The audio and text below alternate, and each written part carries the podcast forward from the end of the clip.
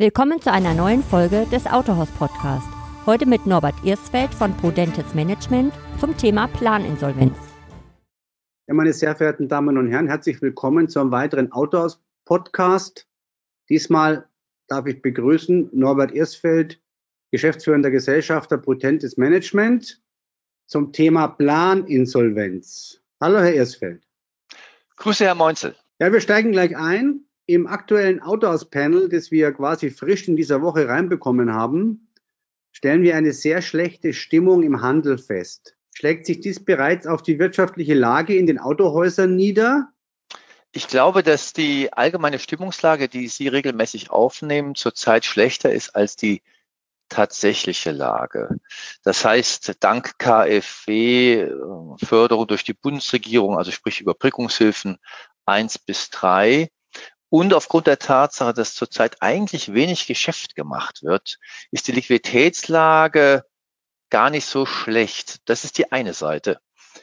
Die andere Seite ist, und ich denke mal, daran denken zurzeit viele Unternehmen und viele Autohausgeschäftsführer, dass sie einfach Angst haben. Angst davor, dass sie sich mit einer schlechten Auftragslage konfrontiert sehen und vor allen Dingen, dass das Servicegeschäft jetzt in diesem zweiten Lockdown tatsächlich eben kein Träger mehr ist für Geschäft. Und äh, diese, diese Kombination aus fehlendem Geschäft, Beginn des Jahres, also mit einem ganz schweren Start in dieses Jahr, führt wahrscheinlich zu dieser schlechten Stimmung. Autohaus hat ja letztes Jahr ausführlich die Branche begleitet, gerade mit diesen Themen Liquiditätsplanung, Liquiditätserhaltung, welche Maßnahmen gibt es von den Banken, was tun die Hersteller, was tun die Importeure. Wir haben dazu auch äh, Podcasts gemacht, wir haben dazu auch Webinare gemacht, natürlich im Heft ausführlich berichtet. Sie waren da immer dabei und haben ja auch einen Fundus aufgrund ihrer Beratung, die sie durchführen. Und wir hatten natürlich 2020 auch eine derartig niedrige Stimmungslage. Dann hat sich die Lage eigentlich entspannt im Laufe des Jahres. Gerade im Sommer haben wir das gemerkt. Und in Summe ist das Jahr 2020 jetzt gar nicht so schlecht gelaufen. Kommt es 2021 anders? Das ist in der Tat eine sehr gute Frage. Ich glaube ja. Wir haben im letzten Jahr ähm, eine Vielzahl von sogenannten Corona-Plänen erarbeitet für unsere Autohauskunden. Das heißt, das waren integrierte Ergebnis- und Finanzplanungen, die man dann wiederum den Banken vorlegen konnte, um KfW-Mittel ähm, zu generieren. Und ich muss Ihnen eines sagen, in diesen Planungen waren wir regelmäßig zu pessimistisch. Das heißt, wir haben die Geschäftsentwicklung im letzten Jahr deutlich schlechter eingeschätzt, als sie sich tatsächlich am Ende des Jahres abbildete. Gott sei Dank. Wir sind aber trotzdem sicher, dass es dieses Jahr etwas schwerer wird. Warum? Weil wir jetzt zum zweiten Mal in einem Lockdown stehen. Im letzten Jahr, in dem ersten Lockdown, standen alle zusammen. Hersteller, Herstellerbanken, Hausbanken, der Staat.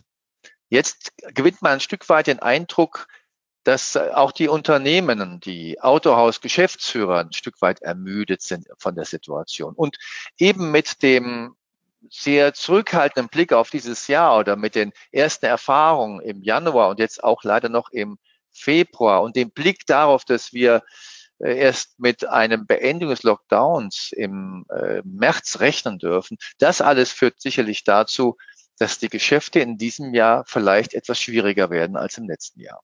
Nun beschreiben Sie im neuesten Autohaus Nummer 4, das am 22. Februar erscheint, ausführlich das Thema Planinsolvenz. Ist es schon so akut? Naja, ich denke mal, wir müssen in der jetzigen Situation, in dieser Mutter aller Krisen, wie ich ja immer gern zu sagen pflege, in dieser Mutter aller Krisen müssen wir auch unkonventionell denken und darüber befinden, wie wir oder wie ich mein Autohaus sichern und erhalten kann. Und da mag vielleicht, und das ist eine Option, tatsächlich ein Insolvenzverfahren in Eigenverwaltung, auch in Kombination mit einem Planinsolvenzverfahren der richtige Weg sein, ja. Ist davon auszugehen, dass sich die Lage aufgrund von Liquiditätsengpässen verschärft? Und dann nochmal nachzufragen? Ja, der, es, es, kreist sich, es kreist ja immer sehr viel um das Thema Liquidität. Das ist schon so, wie Sie sagen. Ähm, wir sind zurzeit der Auffassung, dass die Liquidität in den Autohäusern, zumindest mal das, was wir beobachten, nicht so schlecht ist. Aber nochmal, das hängt damit zusammen, dass im letzten Jahr die KfW eine Menge Geld ausgeschüttet hat und auch für Sozialversicherungsträger, äh, Captive, Non-Captives, Hausbanken auf Tilgung verzichtet haben oder Zahlung von äh, Umsatzsteuer und Sozialversicherungsbeiträgen. Diese Sonderregelungen sind ja zu einem großen Teil aufgehoben beziehungsweise nicht aktualisiert erneuert worden. Und jetzt kommt eben hinzu, dass der Umsatz fehlt. Und Umsatz bedeutet ja im Automobilhandel immer erst einmal, ich brauche Geld. Und auch dank der oder aufgrund der fehlenden Umsätze ist der Geldbedarf niedriger. Nur das jetzige Geld, was die Autohausunternehmen zur Verfügung haben, investieren sie in ihre Verluste, die sie jetzt schmerzhaft im Januar und Februar dank der Pandemie jetzt erleiden müssen oder aufgrund der Pandemie erleiden müssen. Und äh, das bedeutet aber, dass eben dieses Geld dann nicht vorhanden ist, wenn das Geschäft wieder anrollt, nämlich dann, wenn wir ab März, April wieder hoffentlich äh, Gebrauchtfahrzeuge, Neufahrzeuge verkaufen können. Dann könnte sein, dass das Geld fehlt. Man sagt, eine Insolvenz kommt nicht von heute auf morgen, sondern kündigt sich an. Was sind hier die wichtigsten Indikatoren? Nun, es gibt in der äh, in unserem Geschäft so einige ganz klassische Indikatoren. Ein erster Indikator ist, indem ich in meine Bilanz schaue, in meine betriebswirtschaftliche Auswertung schaue und mal überblicke, wie war denn die Ergebnisentwicklung in den letzten Jahren? Und wenn Sie jetzt feststellen, als Autohausunternehmen oder Geschäftsführer, dass zumindest mal die letzten zwei Jahre zusammenhängt, immer nur Verlust erwirtschaftet worden, dann sprechen wir bereits per Definition von einer Ergebniskrise. Also ein Punkt ist der Blick einfach mal in die Bilanz und in die BWA. Der zweite Blick, der hängt damit zusammen, ist, ja, wie entwickelt sich denn meine Eigenkapitalsituation? Verluste führen ja regelmäßig auch zu einem Verlust an Eigenkapital und im Zweifel sogar eine Eigenkapitalinsuffizienz. Also auch darauf gilt es zu achten. Auch das ist ein echter Frühindikator. Und wer es sich ganz einfach machen möchte, der blickt einfach mal auf sein Bankkonto schaut auf seine Geschäftskonten und fragt sich, wie hat sich eigentlich meine Liquiditätssituation im Unternehmen in den letzten drei, sechs, neun oder zwölf Monaten verändert. Und immer dann, wenn er feststellt, dass die Liquiditätsreserven, der Liquiditätsspielraum zurückgeht, dann ist das ein klares Zeichen dafür, dass auch das Unternehmen immer stärker in eine Krise schlittert. Es gibt natürlich auch so qualitative Aspekte, die man betrachten muss. Schauen Sie sich um in Ihrem Unternehmen, haben wichtige Leistungsträger Ihren Betrieb in den letzten Monaten verlassen. Auch das kann natürlich eine Indikation sein. Man darf ja nicht vergessen, ähm, das ist ein Phänomen, das wir in Autohäusern regelmäßig beobachten. So eine Krise in einem Autohaus kündigt sich immer schleichend an. Und erst in den letzten Monaten vor dem traurigen Finale, meinetwegen sogar einer drohenden Insolvenz, erst dann zeigt sich das ganze Ausmaß einer Krise. Das ist so eine Art von Titanic-Effekt, der sich hier abbildet.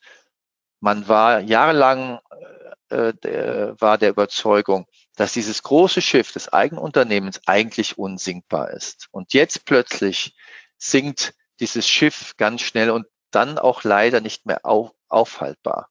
Und wenn Sie dann eben in dieser sehr späten Phase die ersten Mayday-Signale versenden, dann ist es in der Tat zu spät. Und darum kommt es gerade im Automobil, Automobilhandel darauf an, dass man sehr früh und rechtzeitig und laufend sich mit diesen Indikatoren beschäftigt. Wir haben uns ja Ende 2020 intensiv mit dem Thema Liquiditätsplanung beschäftigt.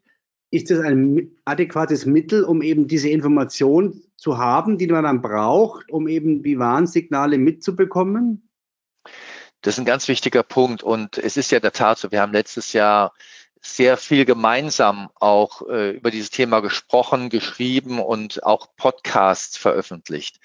Und gerade dieser Liquiditätsplan, gerade das, was wir damals zusammengetragen haben, spielt jetzt erst recht eine große Rolle das heißt also, es kommt auf eine laufende, rollierende Liquiditätsplanung an. Gerade dann, wenn wir in der Mutter aller Krisen und das auch jetzt noch in der Pandemie oder im Lockdown uns befinden. Gerade dann kommt es darauf an, nach vorn zu schauen, mindestens mal bei einem Zeitraum von drei Monaten die Liquidität nicht nur nach hinten zu betrachten und zu sagen, wie sie ist denn in der Historie gelaufen, sondern vor allen Dingen den Blick in die Zukunft zu werfen und sich zu fragen, naja, was erwarte ich denn von meiner Liquidität in meinem Unternehmen in den kommenden drei Monaten?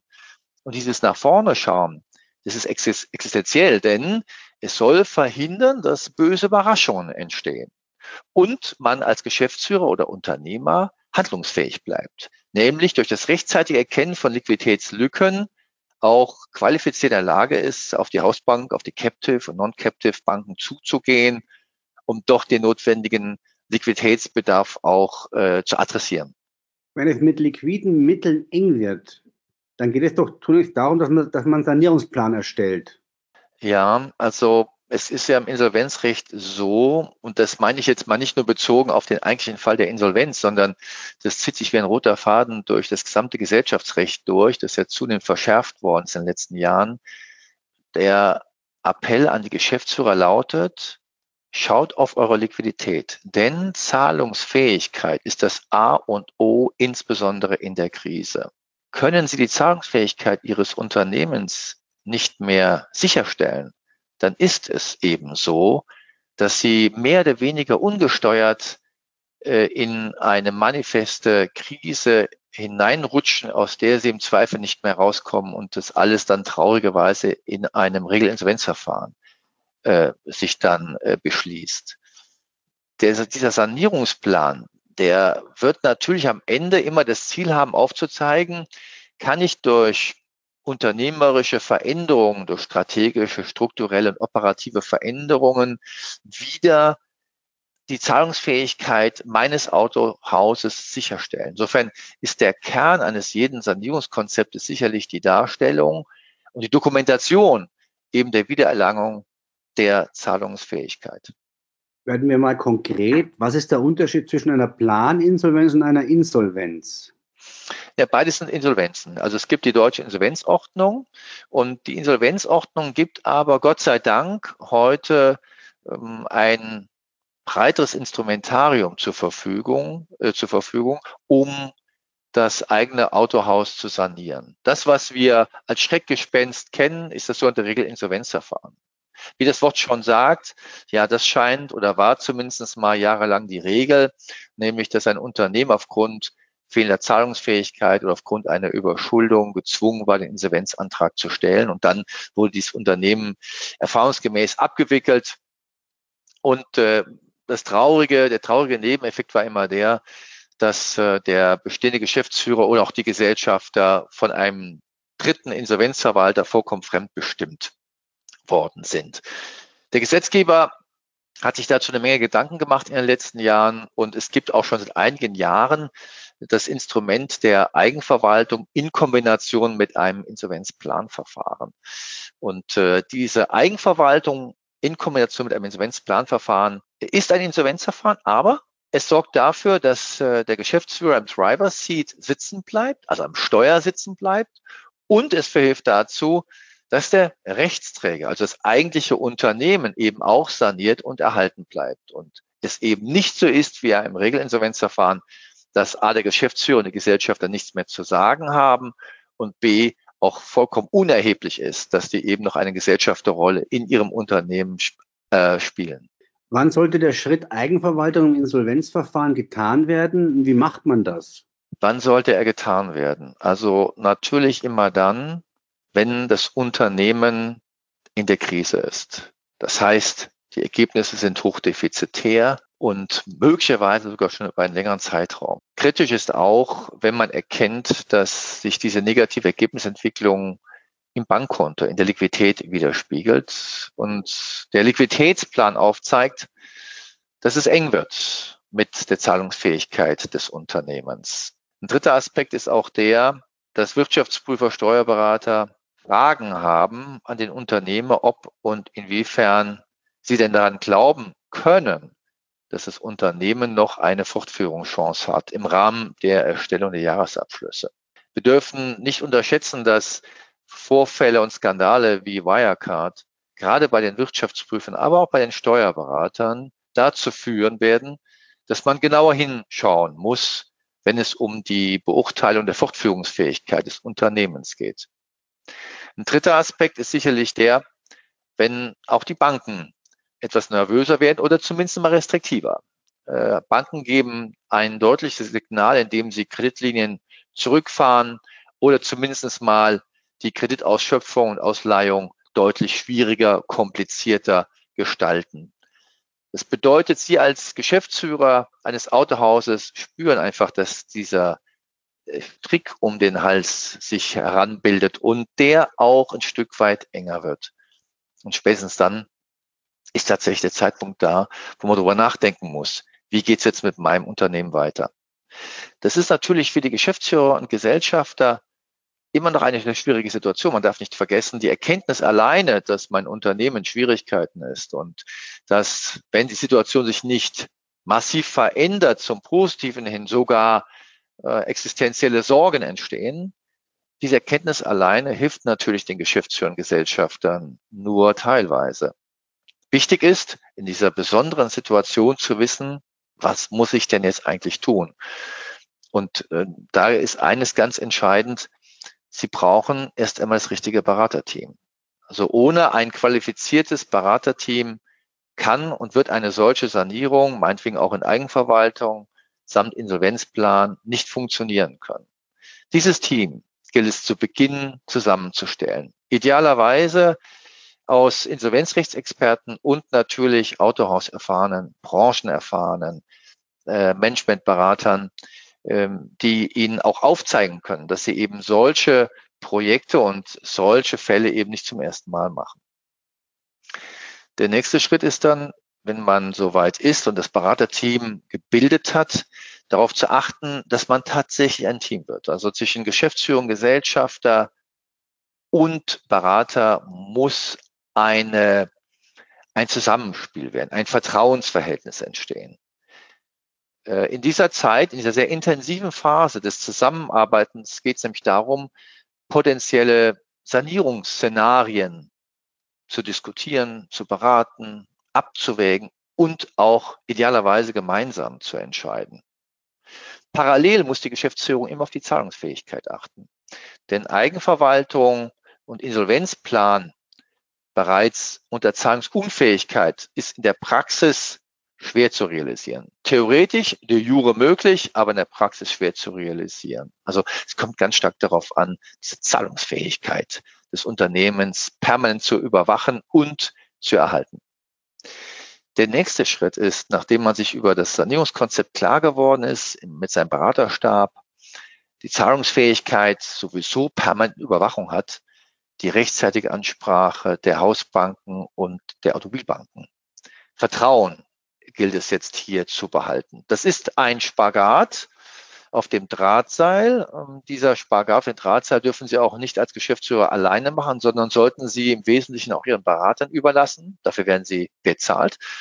Aber wichtig ist, diese Kommunikation muss offensiv und aktiv eingesetzt werden, um Vertrauen zu schaffen, jetzt in dieser kritischen, schwierigen Situation. Ja, und dann habe ich im, den Aufsatz im Autohaus, den Sie eben schon angekündigt haben, in fünf Schritten einmal beschrieben, wie der weitere, dann zum Teil auch sehr formale Prozess abläuft. Wenn Sie sprechen von einem Beraterteam, das heißt, man muss auch eine gewisse Größe haben als Autohaus, weil du, du musst die ja auch dann bezahlen können, dieses Team. Ja, das stimmt. Also gerade dann, wenn Sie den Weg der Eigenverwaltung gehen wollen, müssen Sie bedenken, ähm, dass sie einmal einen insolvenzrechtlichen beschlagenen Berater benötigen, also einen Juristen, der das Insolvenzrecht beherrscht und idealerweise Erfahrung in der Eigenverwaltung hat. Das ist sehr, sehr hilfreich und ratsam. Sie benötigen aber auch den Autohausberater, der die Branchenkenntnis hat, der auch den Zugang hat, sowohl zu den Hausbanken als auch und insbesondere zu den Automobilbanken und Automobilherstellern. Ja, und schließlich gibt es noch den Sachwalter, denn in diesem Prozess der Eigenverwaltung, der ja ein gerichtlicher Prozess ist, bedarf es eines Sachverständigen, eines Sachwalters, der wiederum eine Aufsichtspflicht im Auftrag des Gerichtes erfüllt und sowohl die Geschäftsführung als auch die Berater ähm, dabei äh, überprüft, ob eben dieses Verfahren auch rechtmäßig abgewickelt wird. Der Sachwalter hat hier also eine kontrollierende Funktion. Vielleicht ist auch nochmal hervorzuheben, warum wir auch diese kontrollierende Funktion Sachwalters haben.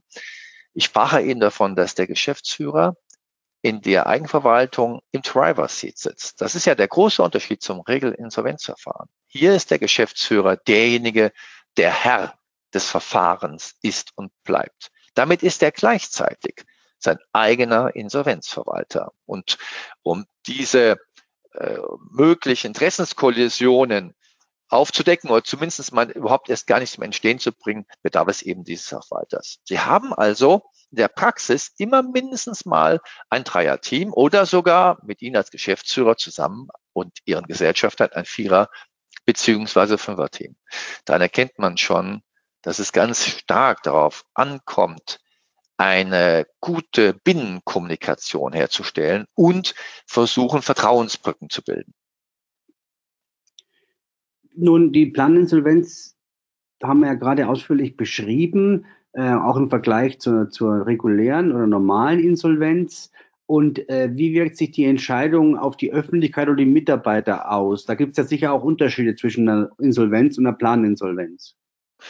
Ja, das kann man sagen. Also wir wissen ja, dass dieses Regelinsolvenzverfahren häufig mit dem Stigma verbunden wird des Scheiterns, des unternehmerischen Scheiterns. Das ist bei uns in Deutschland so. Während die Eigenverwaltung es geschafft hat, ähm, ja, unter dem Le Label der Restrukturierung zu segeln. Das ähm, Worin die Gründe dafür liegen, dass das eine so und das andere so gesehen wird, kann ich gar nicht sagen. Es ist aber ein Fakt, dass man ähm, Unternehmen, die sich mit Hilfe der Eigenverwaltung richtig sanieren, zusagt, dass hier Geschäftsführung und Gesellschafter rechtzeitig vorausschauend aktiv gehandelt haben, während man immer dem Geschäftsführer der sich in einem Regelinsolvenzverfahren befindet, unterstellt, dass er eben nicht rechtzeitig gehandelt habe, ja, sogar als Unternehmer und in seiner Rolle gescheitert ist. Da spielen sehr viele auch emotionale Gründe eine Rolle. Darum hat eben diese Eigenverwaltung dieses, ich möchte fast sagen, ähm, diesen positiven Beiklang, nämlich dass es hier darum geht, ähm, aus einer Insolvenz wieder herauszukommen. Und dazu muss ich auch ergänzen, dass es in der Tat auch so ist. Also Sie fahren in der Eigenverwaltung mit einem U-Boot. Das heißt, zu Beginn äh, des äh, Insolvenzverfahrens, also mit Antrag auf Insolvenzeröffnung in Eigenverwaltung, steigen Sie in das U-Boot und müssen leider in die Tiefen des Insolvenzrechts eintauchen. Aber Sie tauchen nach circa sechs bis acht Monaten auch aus diesem Insolvenzverfahren mit Ihrem U-Boot wieder raus und sind dann wieder ein ganz normales Unternehmen. Das ist der große Vorteil. Neben der Frage, dass ich eben auch in der Eigenverwaltung immer im Driver Seat sitze, dass ich dieses U-Boot fahren beginne, aber eben auch beenden kann, sofern denn dieser Insolvenzplan, der entworfen worden ist, von den Gläubigern akzeptiert wird. Also sechs bis acht Monate dauert der Prozess quasi der, der, der, der ähm, Eigenverwaltung im Insolvenzverfahren. So ist es. Der Prozess dauert circa sechs bis acht Monate, können Sie sagen. Das sind so unsere Erfahrungswerte, die wir gesammelt haben. Ähm, kürzer geht's vielleicht auch mal. Es hängt davon ab, wie gut man in der Vorbereitungsphase die notwendigen Maßnahmen ergreifen kann. Es ist auch so, dass je früher die Berater in die Vorbereitung und in den eigentlichen Vorbereitungsprozess involviert werden, desto schneller können sie einen solchen Prozess auch beenden und vor allen Dingen können auch Schaden und Kollateralschäden, die immer in diesem Zusammenhang gesehen werden müssen, vermeiden. Also was bringt dem Unternehmen dann dieses Verfahren? Genau dieses? Ja, also was für die Unternehmen ein großer Vorteil ist, oder es sind mehrere Vorteile, davon muss man sprechen. Der erste Vorteil ist, ich sagte es, der Geschäftsführer bleibt im Driver Seat. Er ist Herr des Verfahrens, er ist Insolvenzverwalter.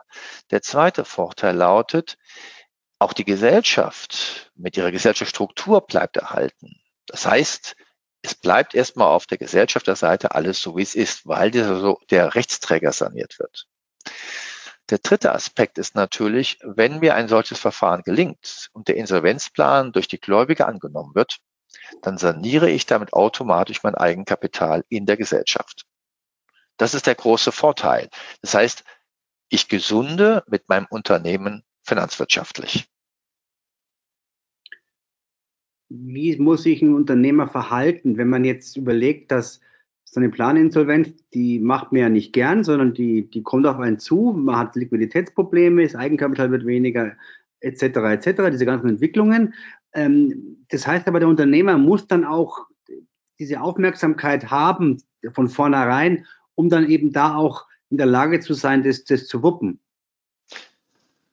Ja, genau. sagen Sie so, äh, so flapsig, aber in der Tat ist es natürlich in der Praxis dann doch deutlich schwieriger. Also ganz zu Beginn ist erst einmal, dass wir einen Geschäftsführer oder Unternehmer brauchen, der die Kraft zur Selbsterkenntnis hat, der für sich feststellt, dass er alleine nicht mehr in der Lage ist, das Unternehmen zu retten und sich diese Hilfe holt. Das ist mal der erste Kraftakt, den er vollziehen muss. Das zweite ist, dieser Unternehmer, dieser Geschäftsführer ist Gestalter und Macher. Er sitzt im Driver Seat. Er ist sein eigener Insolvenzverwalter. Dieser Unternehmer ist Kraftquelle für seine eigenen Mitarbeiter. Das bedeutet, versucht Unsicherheiten, die ganz naturgemäß entstehen, auszuräumen, indem er Zuversicht zeigt. Er ist auch ein zuversichtlicher, aber auch nüchterner Kämpfer, um die Banken von dem tragfähigen Insolvenzplan zu überzeugen und für eine neue Finanzierung seines Unternehmens zu gewinnen. Und es bedarf eines Unternehmers, der auch Mensch ist, der sich selig nicht unterkriegen lässt, der in der eigenen Familie, im eigenen Freundeskreis mit seinen Beratern, die hoffentlich zu Sparringspartnern geworden sind, Rückendeckung und Beistand einholt. Welche Rolle spielen denn die Banken in diesem, diesem, in der, in derartigen Prozess? Welche Rolle spielen die Berater, die Wirtschaftsprüfer, die Steuerberater? Die erste Frage ist eine nicht ganz unheikle Frage. Wie verhalten sich eigentlich Banker?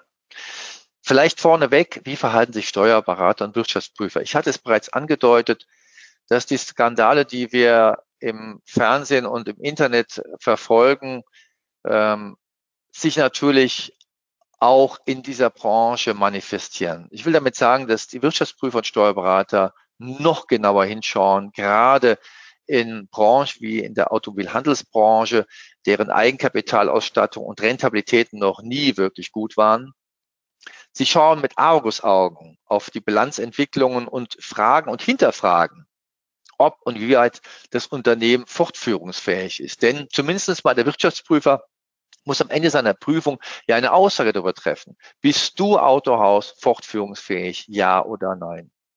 Das bedeutet gerade jetzt äh, mit den Jahresabschlüssen 2020, äh, aber auch mit dem Vorausblick in 2021 gilt es eine ganz offensive Kommunikation mit Wirtschaftsprüfern, Steuerberatern zu führen, auch deren Kritik und deren Hinweise auf notwendige finanzwirtschaftliche Verbesserungen nicht nur entgegenzunehmen, sondern auch ernst zu nehmen. Interessanter sind sicherlich die Banker in einem solchen Verfahren. Selbstverständlich ähm, wird nicht der Banker zu ihrem Freund, wenn Sie ihm erklären, dass Sie ein Insolvenzverfahren bestreiten wollen nach Paragraph 270 der Insolvenzordnung, also sprich den Weg der Eigenverwaltung gehen. Aber wenn man dem Banker aufzeigt, dass das auch für ihn unter seinen Gesichtspunkten der bessere Weg ist, um das Unternehmen nachhaltig zu gesunden, erleben wir bis dato immer eine positive Resonanz. Das heißt also, die Banken sind grundsätzlich bereit, Insolvenzpläne mitzutragen. Ein Punkt dabei bleibt aber heikel und ist auch die offene Flanke in dieser Eigenverwaltung mit Insolvenzplan, nämlich sind die Banken bereit, nach Abschluss dieses Insolvenzverfahrens, also nachdem dieses U-Boot wieder auftaucht, sind die Banken dann bereit, auch für die notwendige Neufinanzierung des Unternehmens zu sorgen. Denn ja, das Insolvenzverfahren wird abgeschlossen. Die Gläubiger werden im Rahmen des Insolvenzplans abgefunden. Aber klar ist auch eines, in der Regel kriegen diese Banken eben nicht mehr ihr ganzes Geld zurück, sondern sie bleiben möglicherweise auch auf Forderungen sitzen. Und da stellt sich die Frage, sind die Banken bereit, also die Hausbanken, die äh, Automobilbanken im Wesentlichen, sind diese zwei Finanzierungspartner bereit, nochmal in eine Finanzierung einzusteigen? Diese Frage hängt ganz stark natürlich von den Protagonisten ab. Also wenn die Banken den Geschäftsführern, Gesellschaftern äh, unterstellen, dass sie eben wesentlich oder hauptverantwortlich oder allein verantwortlich sind für die Unternehmenskrise, dann ist es schwer, außer einem Insolvenzplan heraus das notwendige Geld zur Weiterführung des neuen Geschäftes zu sorgen. Wenn man aber als Banker erkennt, dass man in dem gegenüber sitzenden Geschäftsführer, Gesellschafter Menschen hat, die bereits sehr frühzeitig notwendige Sanierungsmaßnahmen eingeleitet haben, um eben auch ihre Position als Gläubiger zu verbessern, eben durch die frühzeitige Anmeldung zum, zur Eigenverwaltung, dann ist zumindest mal die Bereitschaft der Banken da, mit ihnen darüber zu diskutieren. Kann das Verfahren scheitern und dann, was passiert dann? Ja, natürlich. Und in der Tat ist es so, viele, äh, viele Verfahren scheitern. Also ähm, es ist heute erkennbar, dass äh, Insolvenzverfahren auf Eigenverwaltung bei den zuständigen Amtsgerichten beantragt werden. Und dann stellt man fest, noch im vorläufigen äh, Insolvenzverfahren der Eigenverwaltung, also in den ersten drei Monaten, ja, dass es weder einen qualifizierten Plan, Insolvenzplan gibt, noch eine Finanzierungslösung. Dann wird in der Regel nach drei Monaten äh, über das die Eigenverwaltung als Verfahren abgeschlossen und man rutscht mit seinem Unternehmen in ein ganz normales Regelinsolvenzverfahren. Das bedeutet, jetzt sitzt eben der Geschäftsführer nicht mehr im Driver Seat, sondern ein fremder Insolvenzverwalter.